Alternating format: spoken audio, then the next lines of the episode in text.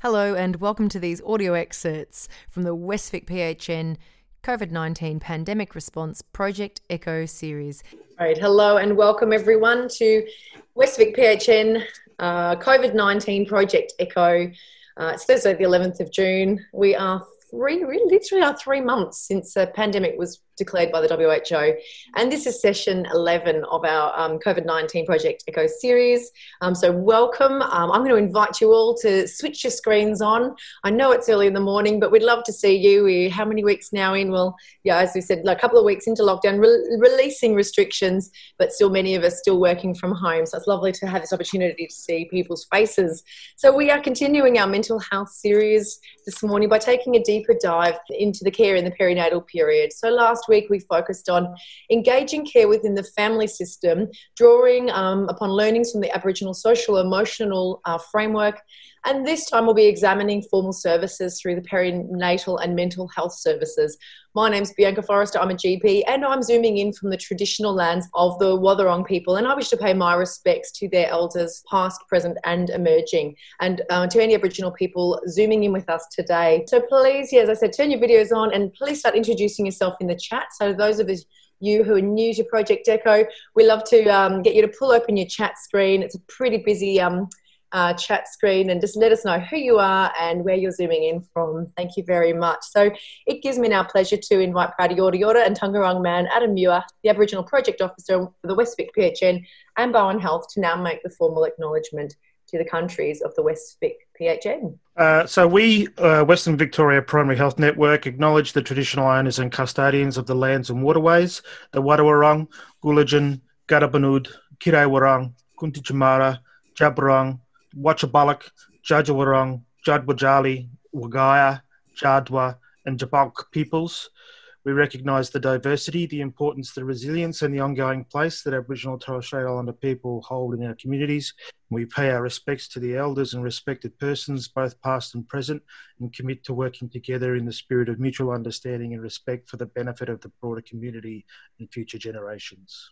Thank you. So, thank you and welcome. So, uh, now in recovery and restoration phase, we ask the questions about what it means in relation to our overall pandemic strategy response and also into, in regards to our proposed mental health response. How can we in the primary care sector, that is GPs, nurses, maternal child health, uh, allied health, how can we, as those first, uh, first people people um, encounter when they access health services, play a role in, in providing best practice standards of care for the community whilst continuing? Uh, to maintain appropriate precautions in our ongoing state of emergency and with infection control guidance.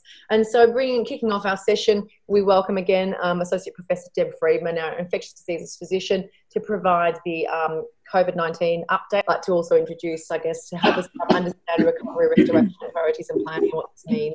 And we welcome today panelists from the Ballarat Health Service from the Mother Baby Unit, Jane Campbell, uh, Rebecca Fankhauser, and Lyndall Finlayson, uh, to um, present our session's didactic and introduce a case study for discussion um, about how to care for um, women and, and, and men, families in the perinatal period um, some barriers to accessing treatment and how to help uh, support engagement. Good morning. Thank you for the introduction, Bianca. Um, I guess the first thing to say is that I think that my role might be quickly becoming redundant as things settle down so significantly. So I'm always happy when um, when this becomes a non-problem. Um, so, where are we at on the 11th of June? So, although this wasn't going to be a global update, um, I think one thing that we can say 7.3 million cases in the world, the big hotspots. Um, last week, it was sort of in, in Europe, it was Russia, and it still is. But um, the big increase is many countries in South America, many without the capacity to have widespread testing. But the cases that they are reporting are still extremely high numbers. So South America is definitely the hotspot of this week. Um, and over 400,000 deaths worldwide. In Australia, very, very good news still. Um, under 7,300 cases, and we haven't budged from 102 deaths. And I think everybody, I can't remember if I mentioned it last week, but the death of the 30 year old gentleman in Queensland was later proven to not be due to COVID 19. So that number was taken off. It was 103, now we're back to 102. Um, in Victoria, we've got um, just under 1,700 cases, and 10.5% of them have an unknown source. That's the number we're watching.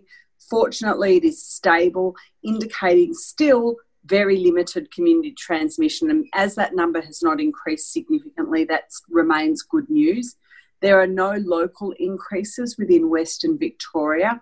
There's been no jump in cases since schools returned or since the initial relaxing of restrictions when people could have first of all five people in their home subsequently more than that. We haven't seen a spike since then. There's an ongoing victorian surveillance strategy which targets both specific populations and specific geographic locations. And they've kind of targeted these areas based on whether or not there's been low testing or whether there's been higher rates of infection. The hotspots that have been announced on Monday, um, the hotspots are the local government areas of Moreland and Hume, which is where the areas of Fawkner um, and surrounding suburbs are. This um, newest surveillance strategy will go from June until about the third week of August at this stage. More locally, we'll continue with testing in Torquay for at least the next three weeks. And I guess that will take us beyond the hopefully the end of the state of emergency for Victoria. Um, I've heard an announcement, certainly at, at our centre, that temperature checks at the front door of the hospital may cease within about two to three weeks. We're waiting more advice on that. Obviously, there might be a directive from the department on that, and then other hospitals and other locations might make their own decisions about what to do with temperature checks. We've had an issue with regards to testing of young children under the age of five. When we closed our acute respiratory assessment clinic in Geelong on Friday, um, that was the location that was doing young children, and our Barwon Health North location was swabbing young children when they had medical staff there. They, they're now a nurse led clinic. We're trying to resolve this issue. I know that there's been some engagement with Kardinia Health to discuss whether or not they could pick up testing of under fives during the week, but we still need to come to a resolution of this issue, and I don't have one at the current time. Um, there was a forum held yesterday about the disability sector, and I wait to hear about what the strategy might be in that sector. Um, there's also, we're awaiting um, some new Department of Health guidelines on the return to work for some vulnerable staff members, whether they be healthcare workers or others. That's not yet been released. And so we're still working on restoration across all sectors, whether it be acute care or other community sectors. And I guess the what is the priority? The priority is really return to business as usual with a few specific differences. The major differences are the, the spacing between people and the cleaning between patients. But I think the focus is very much certainly within healthcare to try and return to care as usual. That's all I have in the update today, and I'll be happy to take questions later. Thanks, Bianca. And so now um, it gives me pleasure to hand across to um, to Jane Campbell, Rebecca Fankhauser and Lyndall Finlayson. Um, if you could introduce yourselves, um, but from the Ballarat uh, Mother and Baby Unit, um, thank you. So I had said hello, everyone. Um, first, I'd like to thank you for the opportunity to introduce ourselves and for um, the uh, yeah, opportunity to present more about our perinatal mental health services. So I'm Jane Campbell. I'm the nurse unit manager of the uh, inpatient services and the manager of the perinatal community mental health team. Um, hi guys, I'm Lyndall. I'm a psychiatric clinical nurse specialist here at the Mother and Family Unit. Um, and hello, I'm Rebecca Fankhauser and I'm also a clinical nurse specialist and I've been lucky enough to be here since the unit opened in 2015. So very lucky. Yes, very lucky okay, well, um, I'm just going to uh, go through some information that we've prepared um, just to give a, a context around um, perinatal mental health, um, its prevalence, and more information about what we do. Um, so, no. So, in terms of perinatal mental health, there's around one in five women who will experience anxiety and or depression in the perinatal period. And the perinatal period is from conception until the infant is 12 months of age, and that uh, fits within the eligibility criteria for access to our services. About one in 20 dads experience anxiety and depression in the antenatal period, and one in 10 dads experience postnatal depression. Um, and we understand that perhaps there's an increased number of dads experiencing postnatal anxiety and depression should their partner um, also be experiencing um, a mental health issue within the perinatal period. Up to one in 600 mothers will experience postnatal psychosis, and that is this is considered a psychiatric emergency. and that's some of the data that we have from Panda uh, in 2019. Sorry to interrupt, Jen. Yeah. I'm just not seeing slides. Is anyone else? Have you um, selected screen share at the centre bottom in green? We're great nurses, but uh, terrible at technology. we're all learning. I mean, that's the lovely thing about the pandemic is that we're all learning. And how accessible is this to be sitting here and, long and listening to you guys at Just wonderful. Not a problem. Here we go. That's great. I can share what's on my end. Yeah, that's everyone able to see. Great. Yeah, um, yeah, so at the moment we're just seeing it in kind of not in presenter mode. I think that there's not many animations, so I mean that's fine. Otherwise, okay, sure. Yeah, beautiful. Thank you. Okie doke. Um, in terms of some of the risk factors for uh, perinatal mental illness, we understand that a family or personal history of anxiety and depression, uh, a traumatic birth experience, or what we term birth disappointment. So, when a, a, birth experience hasn't gone according to the plans or wishes of the mother, relationship difficulties, the uh, prevalence of family violence, uh, stressful life events, um, which impact on what is a major transition in a person's life into parenthood, a troubled pregnancy, fertility issues, or previous pregnancy loss, uh, a past history of abuse, lack of social support, both practical and emotional, um, financial difficulties, poor attachment with um, your own mother or parents, and having a perfectionistic personality also increases um, the risks.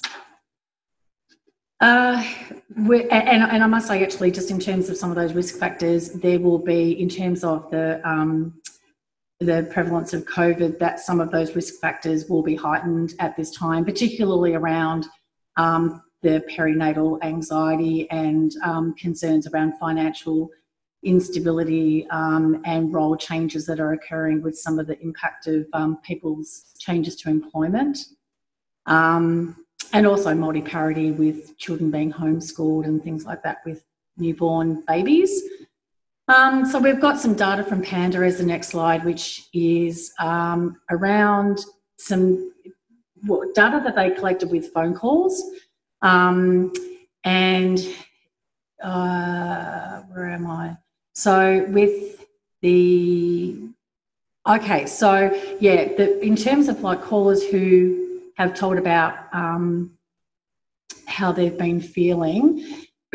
state by state, um, this indicates that around 2% of mums will talk about their um, any perinatal issues, mental health issues with their midwife.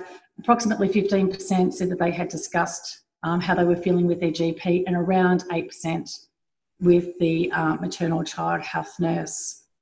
Um, and there was some variation state by state. Um, but yeah, good that with um, Victoria there was around um, 8%, which was around double with maternal child health nurses.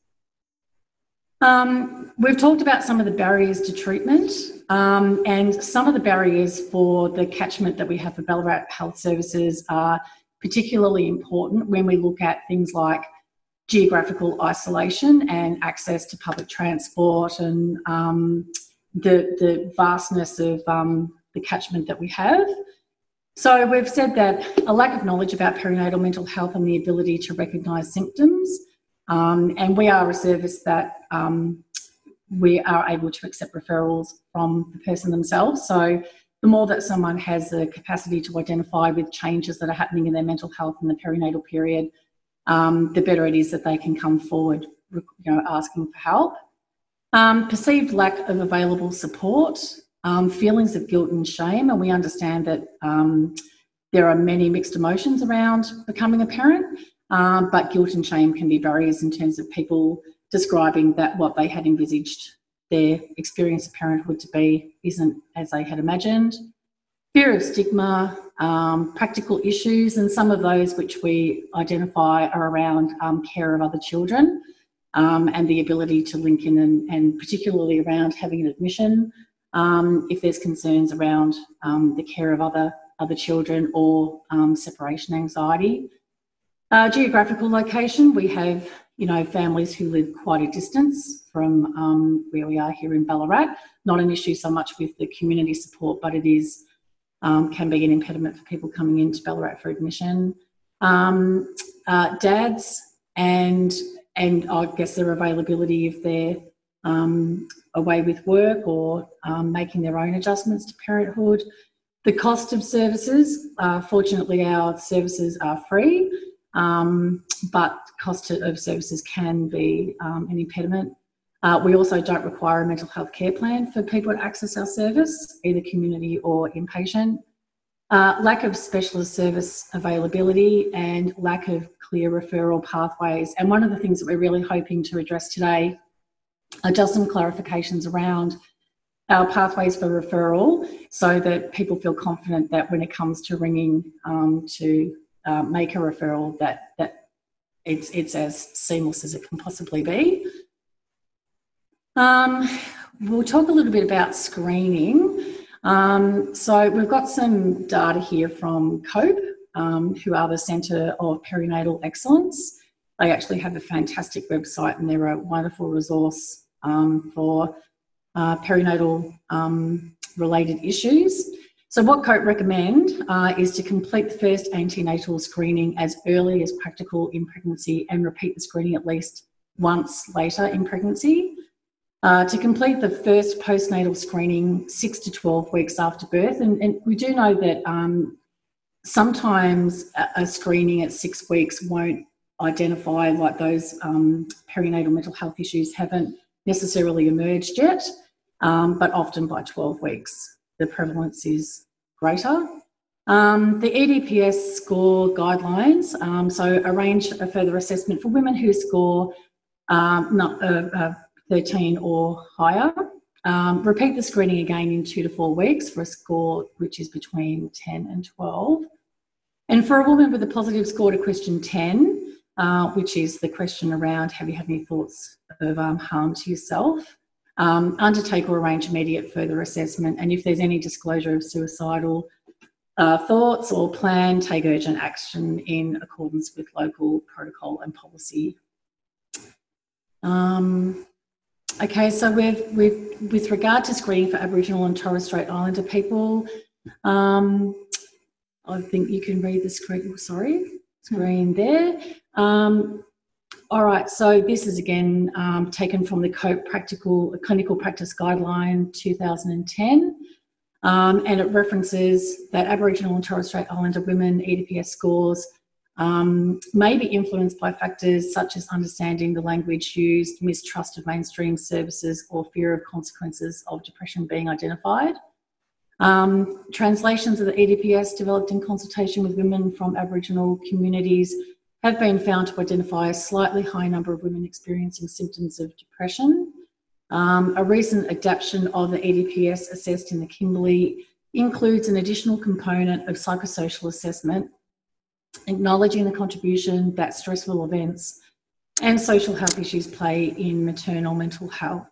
Many elements of the approach taken to adapting this instrument, um, i.e., the way in which questions are asked, implementation by Aboriginal health workers, are likely to have broader relevance to urban as well as remote and regional Aboriginal and Torres Strait Islander communities.